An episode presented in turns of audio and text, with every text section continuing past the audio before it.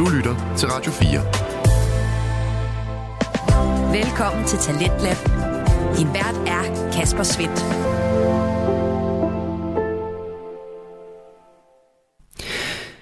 Og velkommen tilbage til øh, time 2 af aftenens program, hvor vi både stiller spørgsmålet om at alt går godt, og så også skal høre omkring det at være seksuelt aktiv efter at være fyldt 50.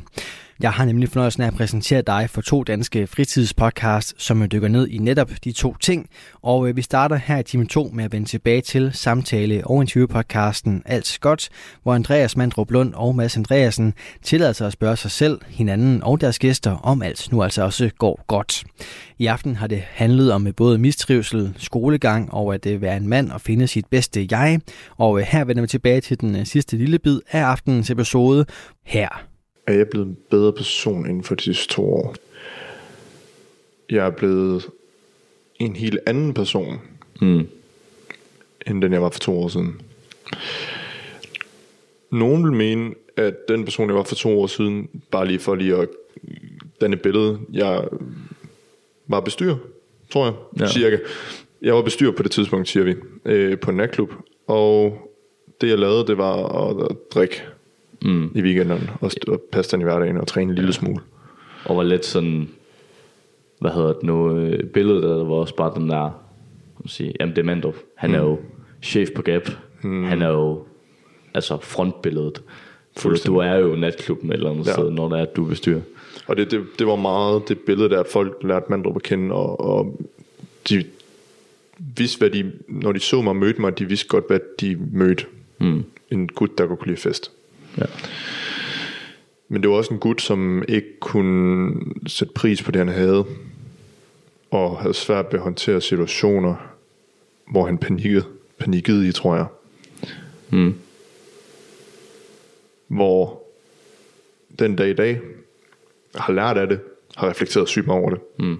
Og vil sådan mene, jeg er blevet en meget bedre person. Jeg har lært at sætte ord på mine følelser, når jeg panikker i situationer, hvor jeg tænker, åh oh, nej, hvad sker der nu? Skal jeg bare bakke ud? Ja. Og lad være med at bakke ud, men snak med, hvem end det kan være, jeg vil bakke ud fra. Mm. Og så sætte pris og fortælle de personer omkring mig, at jeg sætter pris på dem, og hvor meget jeg holder af dem. Og så lad være med at tænke over, at jeg skal danne billeder om, hvem jeg er overfor andre. Ja. For det var det, jeg, jeg ubevidst var jeg så var det så vigtigt for mig at danne billede om, hvor fucking cool jeg var for to år siden. Ja. Om jeg kunne det her, jeg kunne det her, og jeg kunne styre en klub, på hvor fed jeg er. Altså, ja, det var mere, hvordan folk synes du var, frem for hvordan du selv synes du var. Ja, fordi jeg følte, jeg synes, jeg var en nice, cool person, hvis andre folk synes det. Mm. Hvor nu, jeg er ikke lige så, jeg kan godt få at vide, at jeg ikke er lige så øh, op at køre og sjov, når øh, jeg laver noget. Men det er jo fordi, at det folk kan definere med sjov, det er, når man er fuld af skaber, så at folk har noget ja. at grine over. Hvor at nu, dem jeg er sammen med, og også blandt andet dig, vi griner og har det sjovt og hygger, men det er jo, vi er meget mere, jeg er meget mere nærværende med personerne. Jeg mm. interesserer mig for folk, jeg spørger, hvordan de har det, jeg roser dem og siger, det er godt gået, ja. med hvad end de opnår, og jeg sætter virkelig meget fokus på, ligesom dig med at fortælle folk, når de gør noget godt. Mm. Så ja, jeg vil sige, at jeg er blevet en meget bedre person. Ja. Jeg får faktisk lidt skidt, når jeg tænker på mig selv for to år siden. Jeg synes, jeg var... Jeg vil sige, at jeg var en idiot på mange punkter. Ja. Men samtidig så vil jeg også sige, at jeg levede det unge liv. Mm. Til det fulde. Ja. ja. Jeg vil også, hvis jeg lige skal tilføje lidt til mig selv, mm. så tror jeg også, at jeg er blevet bedre til at acceptere mig selv som person. Fordi mit blik på mig selv har mm. aldrig nogensinde været godt. Og det har altid været min største faktor i ting. Ja. Det er, at jeg sådan om mig selv, så tænker jeg ikke, at jeg er noget værd. Mm. Og den er jeg ligesom blevet bedre til mm. hen over tid. Jeg arbejder stadigvæk med den. Og det er, også, det er også det, der gør, at jeg sådan sætter meget mere fokus på andre mennesker frem for mig selv. Ja. Fordi at det sådan, jeg føler, at alle andre mennesker er mere værd, end, end jeg selv er. Hmm. Og det, det er sådan lidt en, en skræmmende tanke nogle gange. Men, men det er også bare, altså vi bliver nødt til at tale om det, vi bliver nødt til at sætte, sætte ord på det, så der vi kan arbejde med det.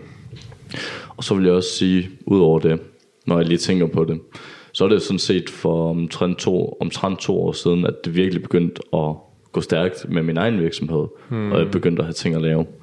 Og på den front, der øh, har jeg også bare, kan man sige, udviklet, og, mm, altså udviklet mig meget, og mødt en masse nye mennesker, og i den forbindelse også gjort en masse ting mm. i, den, øh, i den sammenhæng.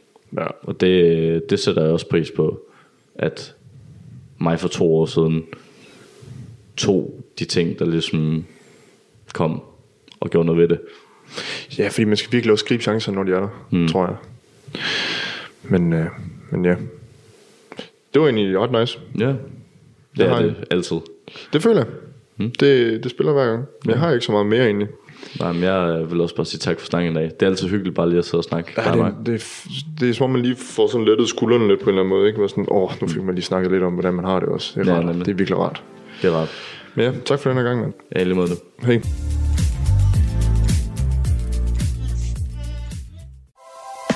Du lytter til Talentlab på Radio 4. Og her var det altså den øh, sidste bid fra samtalepodcasten Alt Godt, der består af Andreas Mandrup Lund og Mads Andreasen.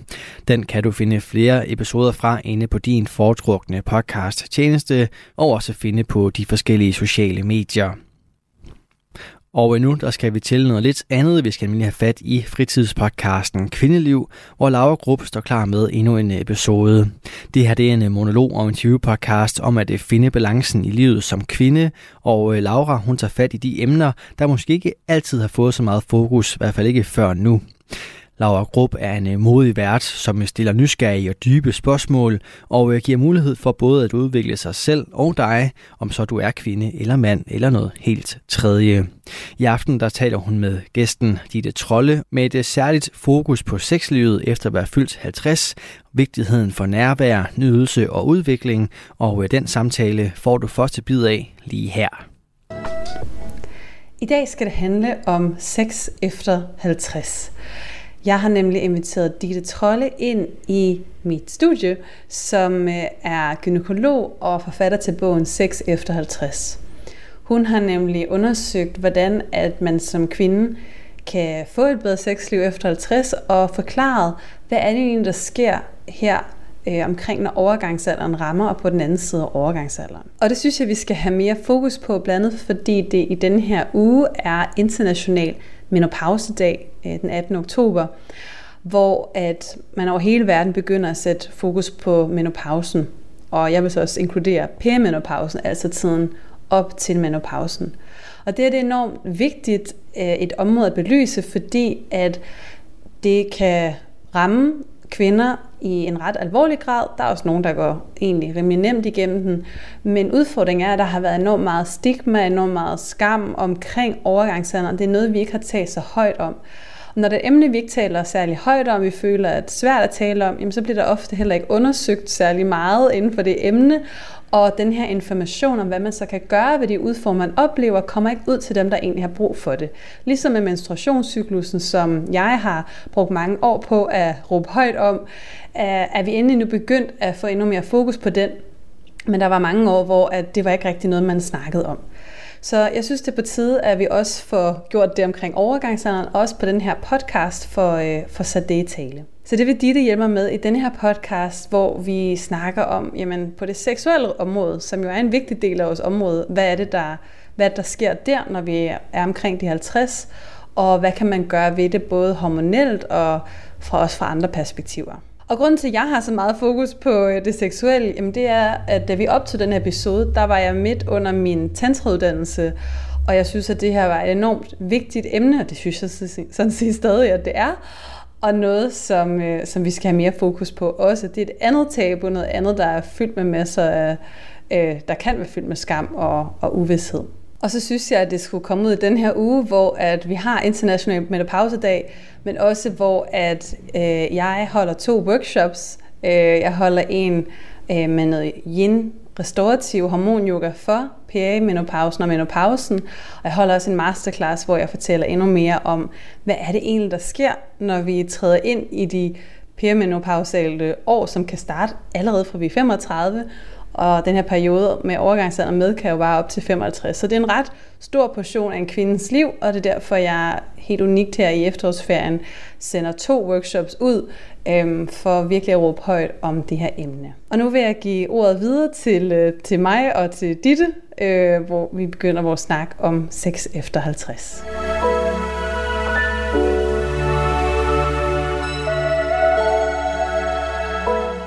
Så jeg har fået øh, Ditte Trolle ind i øh, studiet her, og øh, det skal handle, øh, ja vi, vi sad faktisk lige nu og snakkede om, det kunne handle om mange emner, men det som jeg tænker, vi skal snakke om i dag, det er øh, din bog, der hedder 6 efter 50, som, øh, som jeg har læst, og øh, som, øh, ja, jeg, jeg vil egentlig invitere lidt til, at vi, vi folder den lidt ud, i hvert fald folder lidt af det emne ud.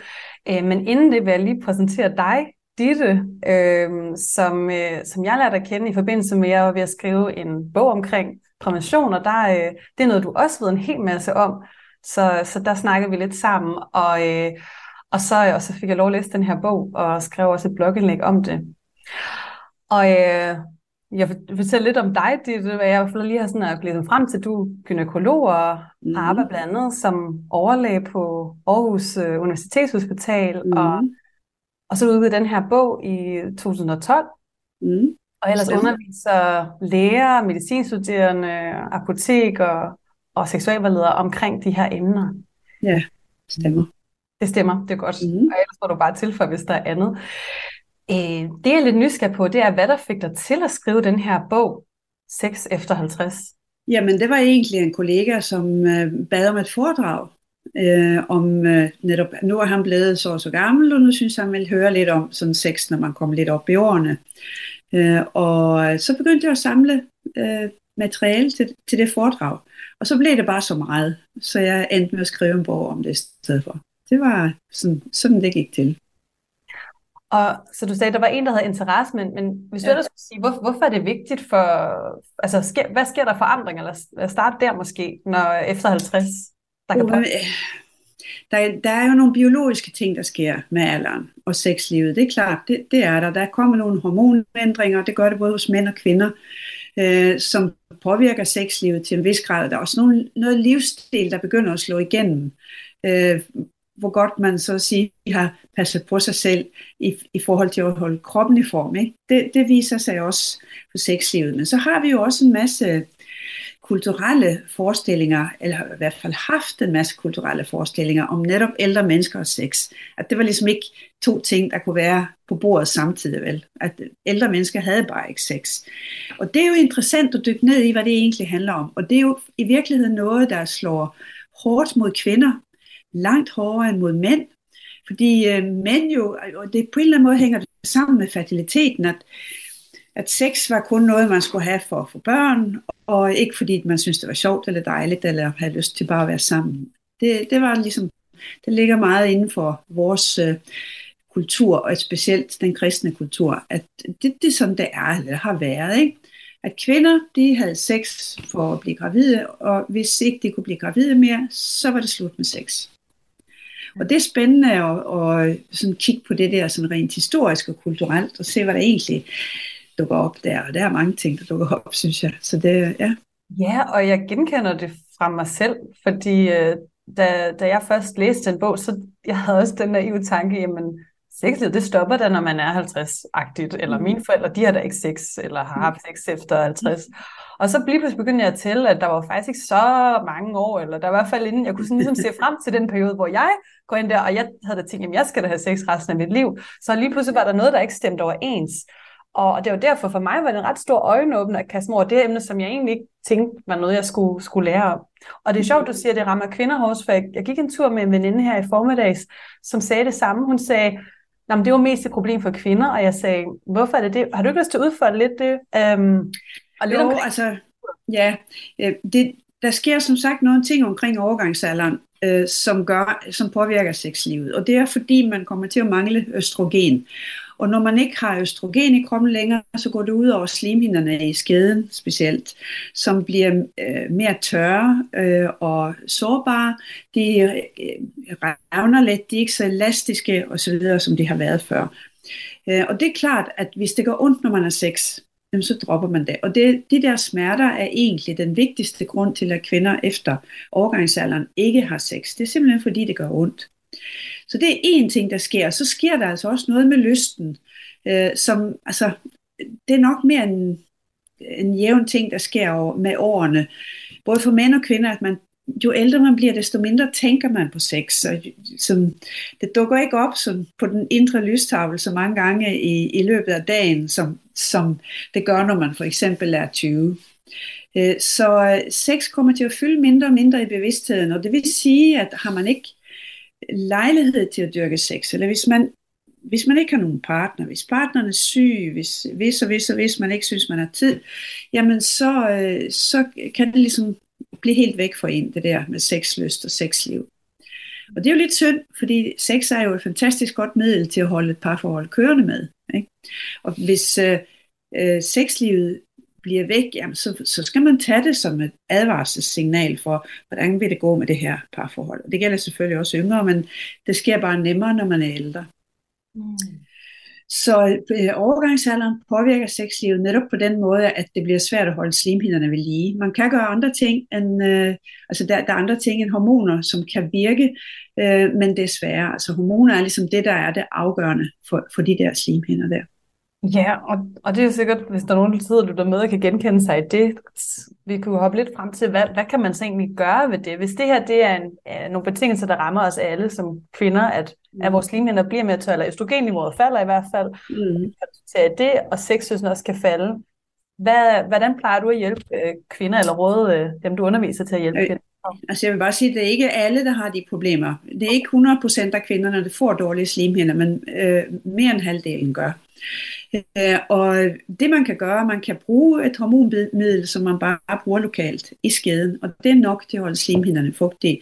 Og så får man ikke den her påvirkning af hele kroppen, som mange kvinder er bange for. Så det kan man gøre. Man kan bruge øh, øh et hyaluronsyrepræparat, altså det, det er sådan en fugtgiver, ikke? Ej, det bruger man, man jo også det, Ja, ja, lige præcis. Så hvis man bruger det dernede i, i den ende, så virker det altså også fugtgivende der. Men man, så, så skal man altså bruge det regelmæssigt. Det er ligesom i ansigtet. Man skal bruge det regelmæssigt, for det virker. Og så er det jo vigtigt med en god glædecreme øh, når man øh, er seksuelt aktiv.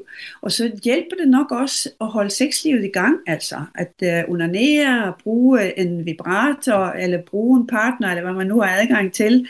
Øh, fordi den der, altså, det er i hvert fald teoretisk, kan man sige det sådan, at den der øgede blodgennemstrømning i underlivet, den er generelt god, også for slimhinderne. Så det, det gælder sådan set om, det er vigtigt at holde det i gang. Ikke? Mm. Det er det. Og det kan jo være svært, hvis man netop ikke har, har lysten. Altså, ja. hvis det var sådan lidt de fysiologiske årsager, eller hormonelle årsager, eller i hvert fald på det fysiologiske plan. Hvad hvis det simpelthen er sådan, at man siger jo lidt af det her med sexlysten, i hvert fald for kvinder, starter meget mellem ørerne, starter ja, vores, absolut. Ja. Hvis den mangler, at man simpelthen bare slet ikke har lyst, hvad, ja. hvad, hvad, hvad har du nogen øh, forsæt til, hvad man så kan gøre det? Ja, altså lysten, når man bliver ældre, bliver mere responsiv. Ikke? Hvor den, når man er ung, øh, er den mere spontan. Den kommer bare, man pludselig er man liderlig, og det kommer bare et eller andet sted fra. Øh, når man bliver ældre, så skal den ligesom lokkes lidt mere frem. Øh, og det vil sige, hvis man... Og i Hvad siger du? Jeg kan også sige, æglysningen, den, den kan jo også... Og cyklusen kan jo også gå ja, lidt, når den absolut. Kommer. Når man er ung, ikke? Ja, så længe man har en cyklus. Nej, det er jo ja. det, man ikke har. Det er det, der er problemet. Øh, jamen så... Øh, så, så skal den lokkes lidt frem, og det vil sige, at hvis man begynder, hvis man har måske ikke lyst, men man tænker, okay, nu er det snart længe siden, man må heller lige, øh, og så øh, tager man så øh, måske under nær, hvis, man, øh, hvis det er det, man ligesom har nemmest adgang til. Eller hvis man har en partner, jamen, så begynder man at ligge og kæle for hinanden. Og så er man nødt til på en eller anden måde at tage imod lysten, når den kommer, fordi som regel, så kan den kaldes frem. Øh, også øh, når man er øh, op i årene og specielt hvis man har holdt den ved lige, ikke? så kan man få den der lyst frem, og så handler det bare om, at på en eller anden måde også understøtte den mentalt, når den er der. Øh, og det gælder jo egentlig i alle aldre, at man skal ligesom, man skal velkomne lysten, man skal have lyst til at få den der lyst, og sige, det er fint, og det er dejligt, at den kommer nu, yes, hvor er det godt, og så videre, og kæle for den, når den er der, ikke? Øh, fordi så kan man godt holde den ved lige, og så kan man sagtens have lyst til sex, altså der er folk langt, langt, langt op i årene, over 80, øh, endnu ældre, som nyder sex. Det er der. Altså, og det, er jo, det lyder helt fantastisk, og det er sådan noget, jeg husker, at jeg havde en veninde engang, der fortalte, at hendes bedstemor, der var i ja, eller andet 90, så hun kom til at ødelægge en seng, fordi hun havde så meget sex med sin nye kæreste, og jeg var sådan, ja, ja, ja. Men... Ja, men ved du hvad, jeg har mødt kvinder øh, langt over overgangsalderen, som, som kommer og visker mig i øret, at de har det bedste sexliv, de nogensinde har haft. Og der er det altså tit, fordi de har fået en ny partner, med at så lige sige. Det spiller altså også ind. Det gør det. det ja. Hvad tror du gør, eller har du nogen øh, sådan anelse om, hvad der kunne gøre det, når de siger, at det er det bedste, de nogensinde har haft? Altså er der noget, der bliver bedre, kunne man jo også spørge. Jamen det er så pludselig, så har de måske lettere ved at få orgasmer, og det bliver bare mere Øh, det synes bare, det sådan er bedre. Ikke? Det er sådan, det fyr flamme, og det var en, som kom og sagde, at hun var helt forskrækket over, hvor, hvor meget sex de havde, hvor vilde de var med det. Hun var, var, var hun 76. Mm. Så ja. Og hvor meget, det, det var bare et andet spørgsmål, jeg fik, ting, ting, jeg fik i tankerne, hvor meget er sexlysten egentlig styret af hormonerne, og hvor meget er det andre faktorer? Hvad er det egentlig, der fyrer vores sexlyst? Ja, det ved man ikke. Det ved man ikke. Det er en skønsom blanding af, af arv og øh, miljø og biologi øh, og det sociale og det kulturelle. Mm. Øh, så, så hvad det er, men det handler i hvert fald utrolig meget om, at man, øh, mener jeg, at man skal være parat til at tage imod den, når den kommer. At der ikke er nogen øh, fornemmelser med skam og skyld, og det kan man da ikke i min alder, eller det kan man da ikke med ham der, eller det kan man da ikke lige her, eller lige i dag, eller et eller andet. Altså at man simpelthen bare er parat til at sige yes, når den er der. Radio 4. Ikke så forudsigeligt. Du er skruet ind på programmet Talents Lab her på Radio 4, hvor jeg, Kasper Svindt, i aften kan præsentere dig for to afsnit fra Danske Fritidspodcast. Og her som nummer to er det fra Kvindeliv, der består af verden Laura Grupp, der i aftenens episode taler om gæsten Ditte Trolle omkring vigtigheden for seksuel aktivitet efter at være fyldt 50. Og i det afsnit vender vi tilbage til her. Ja, jeg, jeg tænker, altså nu nævnte du i starten det her med kultur og normer, det også spiller ind at mm. der kan også bare være den overbevisning, at jamen, det gør vi ikke. Øh, at det kan blokere, det er, jo, det er jo ærgerligt. Hvordan tænker du, vi ændrer den? Altså, en ting er at lytte med til den her podcast og finde ud af, at det sådan behøver det ikke at være, men, men for, for mange mennesker, at, hvad, hvad er det for nogle ting, som blokerer fra, at vi kan øh, udfolde det her, altså fra det kulturelle perspektiv? Jamen, øh, det handler vel netop meget om de opfattelser, man har om sex. Måske netop noget med, i hvert fald var det noget, der fandtes tidligere, og jeg tror, det stadigvæk findes, at kvinder skal ikke være for, øh, kvinder skal ikke være for tilgængelige, vel, øh, på, på det seksuelle område. Øh, og måske ligesom ikke, ikke være for udfarende, eller øh, i nogen øh, kreds eller kultur, der skal de heller ikke være for glade for det vel, eller vise, at de er for glade, men øh, hellere sådan, øh, sådan forsøge at køle sig selv lidt ned.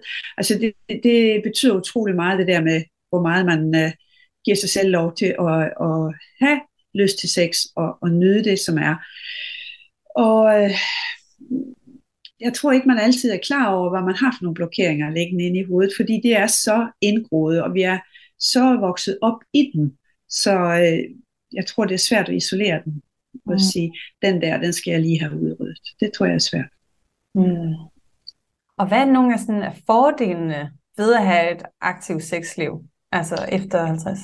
Det er, jamen, øh, efter 50, hvis man har en partner, så er det jo, øh, som vi var inde på lige før, at det er smadret godt for at holde øh, det parforhold ved lige, ikke?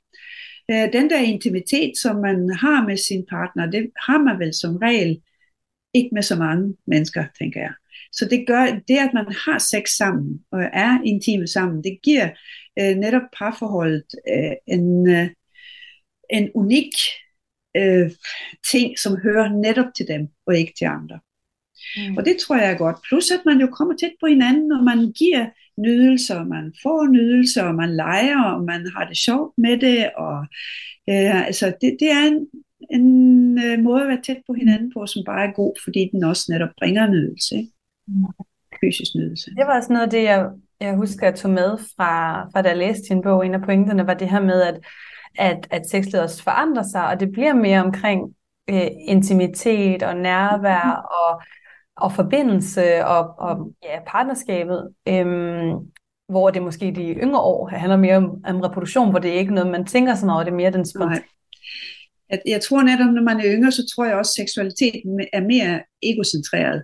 Jeg tror, det handler mere om ens egen nydelse. Altså man har den der stærke lyst, og den skal man have tilfredsstillet, og det er det, man gør.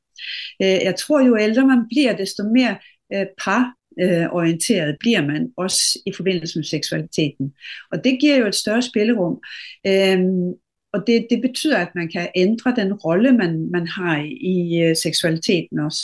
Jeg læste en afhandling omkring mænd, som havde fået rejsningsproblemer i en grad, så de ikke kunne få rejsning mere. Og det var selvfølgelig et tab, men samtidig en gevinst, fordi det netop udvidede deres, øh, deres oplevelser, deres måde at have sex på. Når de ikke kunne have sådan almindelig samleje længere, jamen, så måtte de på en eller anden måde tage og give den nydelse på, på andre måder. Og det var, synes, havde de synes var spændende faktisk. Mm. Så øh, ja, Ja, ja, jeg oplever også, både i mit eget liv, men også hos nogle af de kvinder, jeg møder, at det jeg faktisk starter, også før overgangsalderen, at der sker en eller anden form for utilfredsstillelse med den her måde at have sex på, som jo bare mm, ikke er lige så meget fokus nu, i, ja, alt efter hvem man, hvordan man gør det, men i hvert fald øh, kan være lidt mere fokus på hele penetrationsdelen og på bare det at øh, jagte den her orgasme, Øhm, og i hvert fald for mit eget liv, jeg er i gang med en tantrauddannelse nu, og det er også derfor, jeg synes, det her emne er bare spændende at snakke mm. om, fordi jeg, var, jeg selv fandt ud af, at gud, jamen, der er faktisk også nogle andre måder at, at, at, at gøre det på, som ikke kun handler om den der tilfredsstillelse, men faktisk handler meget mere om forbindelse, og hvor det nærmest bliver meditation, og det bliver med et helt andet formål, og mm. det vender det hele lidt på hovedet. Og jeg hører også fra, fra nogle kvinder, at når de får børn, at så forandrer det sig, at så kan de ikke rigtig have det længere på den, den, den gamle måde. Der ligesom, at der sker en eller anden vækkelse, eller en, en lyst til at have sex på en anden måde. Og jeg ved ikke, om det er begyndelse til, til den her tid efter os, altså, men hvad er dine tanker omkring det? Altså, og er det, er det noget, der sker, du ser sker mere hos kvinder, eller også hos mænd? Nej, jeg, jeg, nu ved jeg mest om kvinder, må jeg sige. Altså, øh, og jeg, jeg tror, at det er kvinder, måske i din alder og, og sådan op til 45, som har det allerbedste sexliv, hvor de er mest tilfredse med, hvordan det fungerer. Øhm, og, det, og det, øh, altså, jeg ved ikke, om det med at få børn ændrer på det mere, end at det gør, gør det vanskeligere at finde tid til det. Øh, det er så, hvad det er. Man er mere træt, og man rokker ikke så meget. Men dem, der er mest utilfredse med deres sexliv, det er jo faktisk de helt unge. Det er piger mellem 20 og 25. Øh, og det har helt klart noget med forventninger at gøre. Altså det, er jo også, det spiller også vildt meget ind, hvad man forventer at få ud af sexlivet. Hvis man for eksempel tror, at alle kvinder får skedeorgasme, og man er den eneste i verden, der ikke gør, ikke? Øh, jamen, øh, så føler man sig jo som øh, øh en stor fejl og en øh, øh, på alle måder en mislykket elskerinde, hvis man ikke kan levere den der skedeorgasme, som øh, kæresten gerne vil give en jo. Fordi det, hvis det nu er en mand, fordi det nu også viser, at han er en god elsker jo. Så når man så ikke kan det, jamen så, så bliver man øh, ked af det, og man føler sig som sagt mislykket, og så det man jo så gør, det er typisk, at man faker, men det føler man sig jo ikke mindre mislykket af, at man skal gøre det. Vel? Så, så det er altså den øh, kvinder i den alder, som måske ikke har lært sig selv at kende så godt endnu øh, seksuelt, øh, som typisk er dem, der har det, der er mindst tilfredse med deres sexliv. Det vidste jeg godt nok ikke, men det giver rigtig god mening, fordi man er så, hvis jeg, jeg tager på mig selv, så forvirret og ved ikke, hvordan man gør, og det er netop høje, høje forventninger til, altså at det næsten bliver meget præstationsagtigt, at man skal mm. gøre det på en bestemt måde, og der er nok en større frihed, når man uh, kommer over på den side 35, vil jeg sige, mm. gør det på min måde. Mm, plus at man også er mere, mere nervøs for, at man nu ser godt nok ud og alt det der, når man er ung. Ikke? Den, den kan man ligesom slippe lidt mere, når man bliver ældre. Fordi det bliver ikke så væsentligt mere det der med udseendet, som det er netop, når man er, er ny på markedet og sige.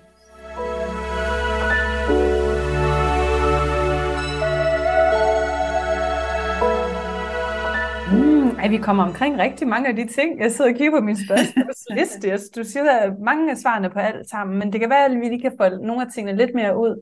øh, som i øh, for eksempel det her med hormonbehandling, men der, der nævnte du det her med det vaginale østrogen, øh, og er det nok, og så, og så at, har man brug for noget hjælp hos en seksolog eller en psykolog, eller er det egentlig mere den hormonbehandling, der man foretager? Altså hvis det er slimhinderne, der er problemet, så er det hormonbehandling i skeden, det handler om. Ikke? Øh, hvis man skal have hormoner systemisk, altså det hele kroppen, så er det jo noget, vi giver, hvis man typisk har hedeture og den slags problemer. Hvad med så gør... Er det noget, hvad med testosteron? Er det ja, noget? Det er man begyndt, det er man faktisk begyndt på også nu. Man har jo prøvet det af i rigtig mange år, og været lidt usikker omkring, hvilke bivirkninger det vil give på sigt, om man kunne risikere at få hjertekarsygdom for eksempel, ikke? fordi mænd jo typisk har mere overforkalkning end kvinder i fertil alder i hvert fald. Øh, og så har man været bange for, at man så vil påføre kvinderne det der, hvis de fik testosteron. Men øh, det ser det ikke ud til, og nu er testosteron faktisk også noget, vi giver i Danmark til kvinder med nedsat sexlyst efter overgangsalderen, men kun efter overgangsalderen. Og hvorfor og så, kun efter overgangsalderen? Ja, men fordi det kun er testet der, tror jeg. Øh, før overgangsalderen findes der noget, som hedder ADY i USA, øh, som er noget, som man har forsøgt at sælge der, for at give kvinder mere sexlyst, men det øh, er ikke noget, som jeg tror nogensinde kommer hertil. Det har ikke god nok effekt til det. Men testosteron, ja. Og så skal man jo passe på, at man ikke overdoserer, fordi så får man endnu mere skæg, end man har i forvejen. Og, øh, ja, og der kan komme stemmeforandringer og alt muligt, hvis man sådan virkelig overdoserer det her testosteron. Problemet er, at der findes ikke noget testosteronpræparat i Danmark, som er beregnet til kvinder. Øh, der har været et dengang, men det bliver afregistreret for rigtig mange år siden, inden det her øh, sådan, den her diskussion kom i gang. Og nu er der ikke noget, så så må man øh, tage det, der er beregnet til mænd, og så bare bruge en tiende del af det i stedet for. Og det er lidt besværligt, men det kan lade sig gøre. Og det er helt okay altså at få det øh, udskrevet af sin læge. Man kan ikke købe det håndkøb, men at få det netop mod øh, nedsat øh, sexlyst, når man er ældre, kan absolut prøves. Mm vi snakkede lidt omkring, hvorfor er det en god idé at have et sexliv efter 50, så der snakker vi meget om parforholdet, men hvad med en kvinde, der er, der er single, der er alene? Øh, er der nogen fordel for hende i at ja, onanere, eller altså på den Jamen, det, det, det er jo ikke sikkert, at hun vil blive ved med at være single alene. Nej, det er jo. Og så er det jo meget godt at holde sig i form til, hvis der nu skulle dukke en mulig partner op, ikke? synes jeg. Hvad er konsekvensen, hvis hun ikke øh, holder sin seksuelle man, man kan godt se, altså, at, kvinden, at skeden, øh, hvis man ikke bruger hormoner, og ikke er aktiv seksuelt, og måske i forvejen er øh, sådan øh, en lidt slank type, eller ikke har fået børn eller sådan noget, jamen, så kan man godt se, at skeden skrumper temmelig meget, når man bliver ældre. Sådan at det faktisk bliver øh, måske svært, hvis det så kommer en, mulig elsker 20 år efter overgangsalderen, at øh, gennemføre et samleje. Ikke? Og hvis vi zoomer ind på sådan selve overgangsalderen, for der sker jo rigtig mange forandringer i kvinder. Der har jeg både hørt historier om nogen, hvor sexlysten falder, men også hvor sexlysten går op. Mm. Hvad, hvad er det, der skaber de her forandringer? Det ved vi ikke. vi ved det ikke, og vi ved ikke, om almindelige hormonbehandlinger som østrogen egentlig virker på sexlysten heller. Øh, vi ved simpelthen for lidt om alt det der med, hvad, hvad der styrer det, men testosteron spiller ind på en eller anden måde. Ikke? Og testosteron, det falder jo hos både mænd og kvinder fra der sidst i teenageårene til omkring 20 års alder. Så går det stødt ned ad bakke, men det falder ikke specielt i forbindelse med overgangsalderen. Så det er ikke, øh, hvis man føler, at sexlysten forsvinder efter overgangsalderen, så er det ikke på grund af det. Så ikke på grund af lavt testosteron. Mm. Okay. Men vi ved for, for lidt om det der. Øh, men det er klart, at det, det er, meget af det sidder mellem ørerne, ikke? Det gør det. Ja, og det, altså nu, nu hvor, hvor, jeg, hvor jeg har det her, har jeg også lyst til at folde ud lidt til, til, det kunne være nogen, der lytter med, der ikke er i overgangsalderen, eller lige der omkring, men, men oplever bare lav sexlyst i det hele taget, for det kan vi jo opleve på alle mulige tidspunkter i livet, og jeg, jeg tror også nogle gange kan vi tro, at vi har lav sexlyst, men måske har vi normalt, for det er jo svært at måle den her hvor meget er en normal sexlyst, og hvad er en mm. høj, og hvad er en lav? Um, ja. Hvad oplever du kan være årsagen bag lav sexlyst, hvis vi ikke snakker på grund af det faldende østrogen? Øh. Jamen, hvis der nu kommer for eksempel en, en, øh, en pige eller et par øh, og går til seksolog, fordi øh, hendes sexlyst er lav, jamen så må det første jo, man må spørge sig er, jamen hvis sexlyst er det egentlig, du skal have, er det din egen, eller er det din partners? Ja, altså, fordi, øh, fordi han, hvis han, manden nu har lyst hver dag, så behøver hun jo ikke nødvendigvis at have det, men det vil typisk blive opfattet som hendes problem, hvis hun ikke har det. Det er ikke hans, det bliver til hendes problem. Og der har vi igen det der med forventninger, ikke også? Jeg synes, man skal stå ved den sexlyst, man selv har. Og lever man så i et parforhold, hvor der er stor øh, inkongruens, altså hvor, hvor der er meget forskellige sexlyst mellem parterne, så må man lave et kompromis. Så må den ene part undvære en gang imellem, og den anden må, øh, hvad skal jeg sige, give en gave en gang imellem. Ikke? Sådan at man øh, finder frem til et sted, hvor, hvor det kommer til at passe nogenlunde for begge parter. Øh, så hvor meget er normal sexlyst? Det er ikke til at sige. Altså. Men der er mange ting, som kan påvirke den negativt, også når man er yngre. P-piller er jo en ting, som det ved du godt. Øh, netop når øh, man blokerer jo for den der testosteron, dannelse, som er i ægstokken omkring ægløsningen, når man tager p-piller. Så p-piller er en af grundene øh, stress, træthed, træt af kæresten, øh, alt muligt kan være årsag til nedsat sexlyst. Altså det, det er, jeg, jeg tror jo i udgangspunktet, at mænd og kvinder har øh, lige meget øh, lyst til sex, men kvinders er meget mere situationsbestemt, end mænd er. Altså mænds, øh, jeg tror, mænd har, har en mere stabil sexlyst, eller hvad man skal sige, den er der sådan mere sådan basisniveau hele tiden. Kvinders varierer meget mere efter deres livssituation, tror jeg. Mm, mm.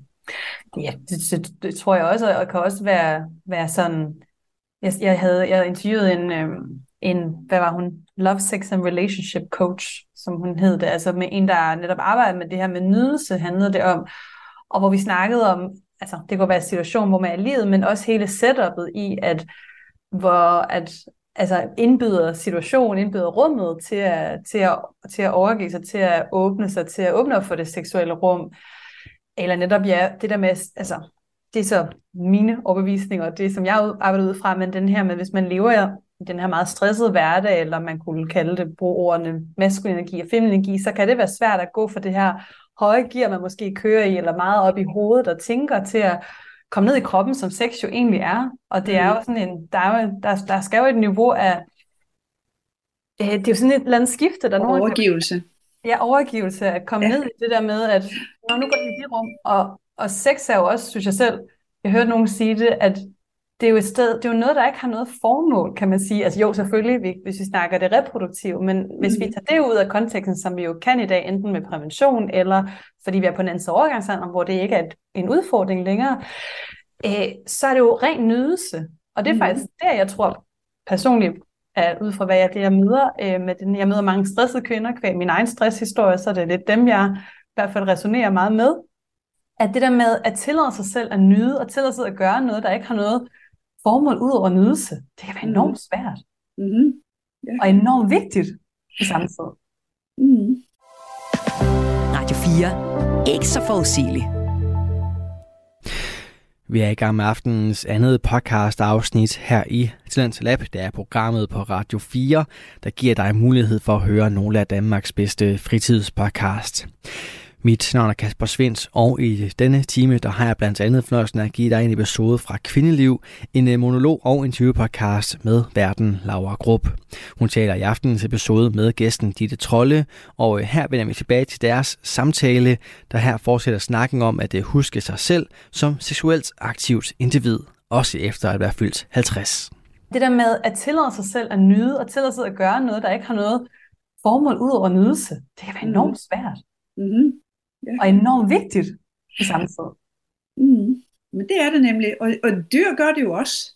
Altså dyr onanerer, og nu har man jo fokuseret meget på de her bonobo-aber i mange år, som jo altså, bruger det socialt, ikke også? Altså ved, ved netop uh, løse konflikter ved at onanere lidt på hinanden og sådan noget. Uh, og man finder, får jo øjnene op for flere og flere dyr onanerer, så det har da garanteret en betydning. Det er netop med, for at at slappe af og komme ned i kroppen, og sådan du ved, hele det her oxytocin-rush, som man får i forbindelse med sex, øh, det, det tror jeg, der er sundt for, for både krop og sjæl. Jeg skulle lige til at nævne oxytocin, altså ja. nævne det hormon, fordi om det, altså, det, er jo, det er jo så afgørende, at, at uh, i hvert fald også for at regulere stressen, det er jo det, der er så ironisk, at altså, når vi har mere stress, har vi mindre lyst til sex, men sex kunne faktisk hjælpe os med at reducere stress. Mm. Og det med at prioritere det, altså hvis man for eksempel er småbørnsmor, og skal gøre alle de her ting, og har alle de her opgaver, hvordan man lige får det flettet ind. Ja. Ja, og netop det der øh, at være i en situation, hvor man skal koble hovedet fra, det er altså vigtigt i vores dage, fordi det er deroppe stressen sidder også, ikke? Det er jo alt det der, stress er jo det, man ikke når. Stress er ikke det, man får gjort, stress er det, man synes, man skulle have nået, ikke? Øh, og og, og få, få det koblet af, bare for et øjeblik, det er godt.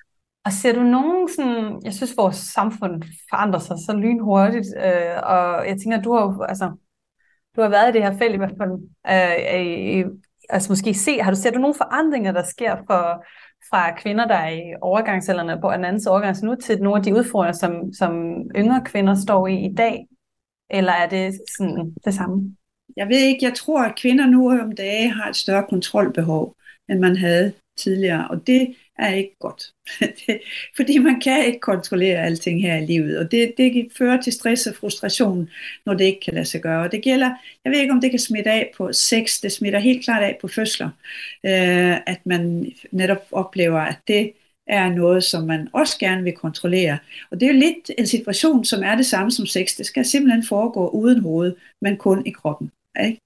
Mm. Så, øh, så der, der synes jeg, man ser det, og mange andre situationer også. Øh, og jeg ved ikke, om, om livet er blevet mere stressende eller mere, eller mere krævende. Det er klart, alle de her sociale medier, det tager tid. Alle de her skærme, det tager tid, som vi tidligere havde til andre ting. Uh, og det er klart, at på den måde får man altså mere travlt. Hvis man skal bruge to timer om dagen på en skærm, jamen så er det to timer, som går fra anden tid. Ikke? Mm. Så, så på den måde, så tænker jeg nok, at der er mere, der er flere ting, som tager opmærksomheden, kræver opmærksomhed, og flere ting, som stresser en øh, nu, end der var, øh, da jeg for eksempel havde små børn. Ikke? Mm. Jeg synes, det, jeg kan i hvert fald kun ikke genkende til det. Altså i hvert fald øh, det her med kontrollen og øvelsen i at slippe kontrollen, som mm. sex er jo ufatteligt godt eksempel på, at der er vi nødt til at gøre det, for at bare opnå en orgasme. Det kan du ikke tænke dig til, det kan du ikke mm kontrollere dig frem til. Tværtimod, når du gør det, så bliver det ofte ret utilfredsstillende. Så, så går det som regel ikke. Hvis man hele tiden ligger der og holder øje med, er jeg ved at være der? Er jeg ved at være der? ikke? Det går ja. jo ikke. Og det er det, jeg faktisk synes, der er det vidunderlige ved, ved tantren, som jeg er i gang med at udforske nu, det er netop at tage hele fokus væk fra det, mm. og fokus hen på noget helt andet, som egentlig bare er at være nærværende, mm. og mærke og mærke sin krop, og fokus også væk fra de områder på kroppen, som vi plejer at gå direkte til, og gøre det ja, på, en, på en mere nærværende måde. Måske det er derfor, at i hvert fald i mit liv, at tantraen vinder frem, men også at jeg ser det rundt omkring, at den ligesom får en mm. opblomstring igen, fordi vi er kommet så meget op i hovedet, og har brug for nogle værktøjer, der hjælper ned, eller yogaen, jeg underviser i, eller mm. meditation, eller hvad, hvad end det er, vi har brug for, for at regulere den her, det her liv op i hovedet, og den her ja, jeg er helt enig med dig, de sociale medier. Jeg er, jo, jeg er jo selv på sociale medier, men vil egentlig nogle gange gerne bare lukke det af, hvis jeg, hvis jeg kunne, fordi, at, mm. fordi det tager mig væk fra det her øjeblik. Mm. Ja, jeg tror også, tantra er godt for sexlivet. Det tror jeg virkelig er noget, man uh, godt kunne dyrke noget mere rundt omkring. Mm. Det, jeg skal i hvert fald nok snakke mere om det. Ja, det er godt. Det er fint. Og også bryde det tabu, fordi nu, jeg kastede mig først om menstruationscyklusen, som var, nu synes jeg, den er begyndt at den blev mere integreret, men bare har været og er til dels et tabu. Men sex er jo, er jo det, har du oplevet det i dit arbejde, når du går ud der, at folk lærer eller har svært ved at snakke om det her? Øhm, jeg, sammen med en kollega, så har jeg nogle foredrag på Folkeuniversitetet, som hedder Sex kun for kvinder. Og det er altså en forudsætning, at der ikke er mænd til stede.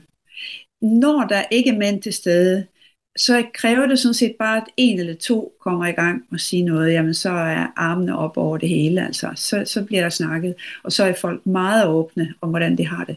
Men det, er, det, det skal være det der rum, og det på en eller anden måde, så, så det fungerer ikke, hvis der er mænd til stede. Vi bliver nødt til, at hvis der dukker nogen op og smitte dem ud, og det er synd, men sådan er det bare.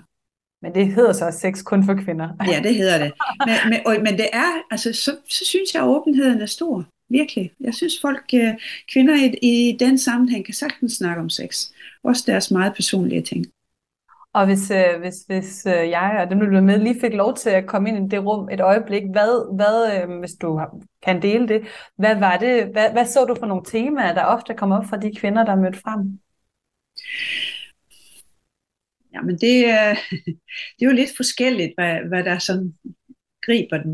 Men det, det handler ofte om lyst. Det gør det.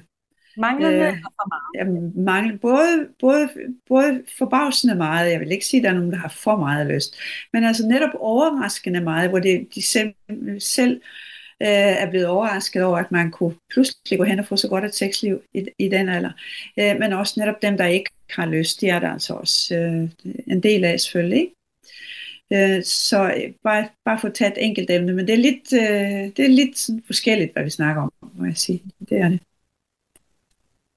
Spændende, og hvor er det godt, at, øh, at, at der bare bliver snakket om det her for skabte for jeg, jeg, jeg, jeg tænker også, det må være så befriende bare at kunne, kunne tale frit om noget, som, som, som ellers kan være svært, uh, som mm. vi ellers ikke mm. snakker så meget med hinanden om, eller med veninder om, eller måske gør vi det, synes jeg, hører mere som kvinder, end, end mænd gør. Og der tænker jeg, at det er så en helt anden gruppe, vi ikke har snakket om i dag, men hvad de tabuer, der kan ligge der, og, og udfordringer, mm. der kan ligge til dem. Jeg tror også, øh, man skal bare gøre det lidt. Man skal ligesom over den der tærskel og sige, øh, sige snak lidt om sex nu. Nogle enkelte gange, jamen så, så er det ikke svært længere. Faktisk. Hvad kan man gøre som kvinde? Nu snakker vi meget om, om de udfordringer, der kan ligge i, den, i kvindekroppen i forhold til at bremse sexlysten eller lysten, eller muligheden for at have sex. Hvad hvis man har en partner, som ikke har lyst til sex, altså en, en, en mandlig partner, der, eller en kvindelig partner for den sags skyld? Hvad, hvad kan man Hvordan kan man snakke med sin partner om det her? Det kan være svært at tage hul på, men det er vigtigt, at man gør det, fordi det bliver et problem ellers, øh, og det gør det for begge. Den ene synes ikke, at øh, hvis det nu er en mand, der ikke har lyst, øh, hvis det nu er en mand og en kvinde, øh, så synes øh, manden måske ikke, at han lever op til sin rolle som, som mand i forholdet, og kvinden føler sig også utilfredsstillet, fordi de ligesom ikke får den nærhed der.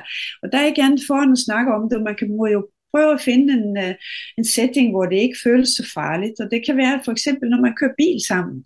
Der, der, der sidder man ligesom i et lukket rum, og der er ikke andet at gøre, end at, end at tale sammen. Så, så, øh, og man ser som regel heller ikke på hinanden, vel? Man kigger ud af forruden. Og det gør det også lidt lettere. Det samme, når man går tur sammen, det, det er også en situation, hvor, hvor det kan være let og lettere at tage sådan nogle ting op, end hvis man sidder over for hinanden i, i stuen, for eksempel. Ikke? Mm. God. Øh, så ja. Og ja, især den der med netop at, at kigge ud på noget sammen. Ja. Det, kan ja. jo, det, er sådan, det er godt til de svære samtaler nogle gange, så det ikke bliver så konfronterende. Ja, lige præcis. Mm. Det er i hvert fald vigtigt, at man prøver at snakke om det, og, og bare sådan se, altså, at, ja, at modparten så også stille op. Ikke? Det er jo også vigtigt, at, at uh, han eller hun ikke bare vender ryggen til at gå og siger, jamen det er uha, det vil vi ikke, det vil vi ikke snakke om. Ja, fordi det er så synd, hvis man skal lukke ned for den her del af livet, fordi det jeg selv oplever, at kan man sige, altså, det er det der, hvis det fungerer sexet, så er det ikke noget, man tænker noget, men hvis det ikke fungerer, så kan det jo påvirke nærmest hele ens liv, og, mm. og hele det her koncept med nydelse og tillade sig selv, og komme ned og mærke kroppen. Mm. Det, det, er jo, det er jo i hvert fald på min egen fejl noget, der kan, kan påvirke resten af ens hverdag, ens liv. Absolut. Og, og, og ens uh, selvværd, ikke? Altså hvis man pludselig så tænker, jamen hvad er der, er der mig, der er noget galt med? Er det sådan, er, er det noget med mig? Er jeg, har jeg for små bryster, for store bryster, for, er det et eller andet? Altså whatever. At han ikke synes, jeg er tiltrækkende længere, eller... Mm. Ja. Ja. Så det kan påvirke en rigtig meget. Ja, Øhm, ja, jeg har ikke så mange øh, spørgsmål, men jeg synes, vi er kommet ret omkring, men er der noget, du mm. tænker sådan, jeg ikke lige har noget omkring i forhold til, til hvis vi tager det her målgruppe? Altså? Nej, altså jeg kunne godt tænke mig at nævne en ting, og det er, at øh, når man har født, hvis man ammer, så er det, øh, så har man som regel ikke menstruation. Og det betyder jo også, at man ikke har ikke løsning. Og det betyder altså også, at man ikke har øh, for eksempel det der testosteron, vi snakkede om, som, som laver sexlyst. Så øh, bare sådan, fordi jeg ved, der er mange kvinder, som, øh, og ikke mindst deres partnere, som synes, at det er lidt øh, skræmmende, at sexlivet fuldstændig forsvinder efter en fødsel. Man har lavet noget forskning, hvor man spørger kvinder, der ammer et halvt år efter fødslen, øh, hvordan det er med sexlysten, og halvdelen af dem har overhovedet ikke lyst til sex. Og når man laver en gynækologisk undersøgelse på de kvinder der, så kan man altså også se, at deres slimhinder er ikke gæret til sex. de ser ikke ud som efter overgangsalderen, men man kan bare se, at det, de er tyndere, og de har ikke, de er simpelthen ikke sådan, som det er ellers, når man er i cyklus. Så det der, det jeg vil frem til, det er, det er helt normalt ikke at have lyst til sex, når man er født. Og man skal ikke, øh, hverken man selv eller partneren skal tro, at, øh, at det er, fordi der er noget galt med forholdet, eller Mm. Det er en super vigtig det... fordi det er sådan noget, det vidste jeg heller ikke. Jeg har ikke prøvet at være gravid eller føde, så, så jeg har også sådan tænkt, hvad, hvad sker der der? Øh, ja. Men, men hvor, nu er jeg bare nysgerrig, sådan, hvor lang tid, er det, nu sagde du et halvt år efter, det blevet undersøgt, hvor lang tid går der før sexet vender tilbage? Jamen det er nok meget individuelt. Nogen har jo, øh, som, nogen har jo øh, gang i sexlivet efter et par måneder efter fødslen, og for andre tager det endnu længere tid. Ikke også?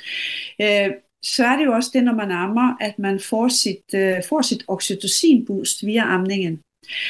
Og det er også noget, jeg synes, jeg lige vil nævne, fordi det jeg ved jeg, at det er også noget, som kan skræmme en del kvinder, når de lægger barn til brystet for første gang, og pludselig føler den her samme følelse, som, som er, på en måde er erotisk. Hvor man føler den her lykke og tilstedeværelse i nuet, og den her kærlighed til den her lille baby, øh, og også den varme i kroppen, som man netop kan få i forbindelse med sex. Og så bliver kvinderne forskrækket og tænker, sådan skal jeg da ikke have det over for mit barn, det kan da ikke passe. Men det er jo en helt normal ting, fordi det er en normal, øh, den måde, eller hvad skal vi sige, naturen den der, du ved, øh, har sørget for, at vi knytter os til det her barn. Det vil jo få de der gode følelser. Og får man ikke de gode følelser ved at amme, så spørgsmålet, om der var nogle spædbørn, der overhovedet overlevede, vel? Ikke? Fordi altså, det skal jo være noget, der trækker en til det. Øh, og, og får, får en til at sådan lægge barn til brystet. Og det er en, en af tingene er netop den der gode følelse i kroppen. Det er så den hører også med. Ja. En rigtig god pointe, og jeg har også hørt den før, man nærmest kan få en, en brystorgasme, når man sidder og, og ja, armer. det kan man. Mm. Og, og det, jeg ved, at enkelte jordmøder er begyndt at sige det i fødselsforberedelse, men slet ikke alle. Øh, og jeg synes, det er vigtigt at nævne. Jeg tror, det vil øge ammefrekvensen. Mm, interessant. interessant.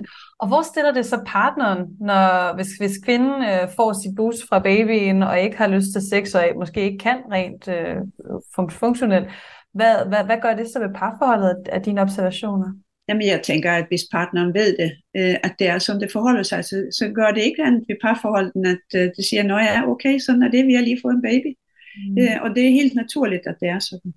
Og der er vel også noget med, synes jeg har hørt, at mænds testosteronniveau falder, når de bliver mm. fædre, ikke også? Så, ja, så jo. Det bliver så normalt, at de ikke har måske lige så stor drive efter... Mm. At, lige efter, præcis. Det, det gør det heldigvis, og det er jo godt for, for netop beskyttelsen af mor og barn, når moren måske ikke er i stand til sådan at, at sørge for føden. Udover til den her baby, så er det jo godt, at der er en far, der kan gøre det, eller en partner. Naturen er klog. Det er den. Ja. Fantastisk. Og hvis du, øh, jeg tænker, vi, vi, vi, vi runder langsomt af, hvis du skulle give et, øh, et godt råd til dem, der lytter med, det kunne både være, at vi har nogen, der lytter med, måske som står i overgangsalderen på den anden side omkring, men det kan også være uh, lidt yngre og bare nysgerrig på, hvad der sker. Hvad, hvad, hvad vil du så give dem i forhold til, til deres sexliv for eksempel? Jeg synes, at man skal holde gang i det, selvom man ikke har nogen partner, eller selvom man har en partner, der ikke er indstillet på sex, så bør man for sin egen skyld holde sexlivet i gang. Så må det blive for egen hånd, så at sige. Ja, og bare lige for at repetere, hvorfor at det simpelthen handler om... Det er godt for krop og sjæl. Det er det. Godt for krop og sjæl. Mm-hmm. Tak, øh, Ditte, for din, øh, din vise ord og din øh, viden, at du deler den her. Hvis man gerne vil lære mere fra dig, hvordan, hvordan, hvordan kan man så det? Jeg har jo den der bog, men den er selve papirudgaven er udgået af handel, men den findes som e-bog. Den der hedder 6 efter 50. Så har jeg også skrevet en bog, en tænkepause. Det er jo de der små hæfter, små bøger på, på 60 sider fra Aarhus Universitetsforlag, og der findes også en, der handler om sex. Spændende. Jamen tusind tak, Ditte. Tak for din, øh, din deling, og tak, fordi du var med. Det var så hyggeligt. Selv tak. Radio 4. Ikke så forudsigeligt. Og her der fandt vi altså frem til enden på aftenens program. Det gjorde vi med to danske fritidspodcast. Vi startede med samtale- og interviewpodcasten Alt Godt, hvor Andreas Mandrup Lund og Mads Andreasen tog en snak omkring mistrivsel, skolegang og det at finde sit bedste jeg. Derefter så tog Laura Grupp over i hendes podcast Kvindeliv, hvor hun talte med Ditte Trolle omkring det at være seksuelt aktiv efter at være fyldt 50. Du kan finde begge fritidspodcast inde på din foretrukne podcast tjeneste, og alle vores tidligere Tens Lab udsendelser med andre fritidspodcast ligger klar til dig på radio4.dk og også i vores Radio 4 app. Mit navn er Kasper Svens, og nu er det tid til nattevagten her på kanalen. Så tilbage for mig er egentlig bare at sige tak for nu. God fornøjelse, og selvfølgelig også på genlyt. Du har lyttet til en podcast fra Radio 4. Find flere episoder i vores app, eller der, hvor du lytter til podcast.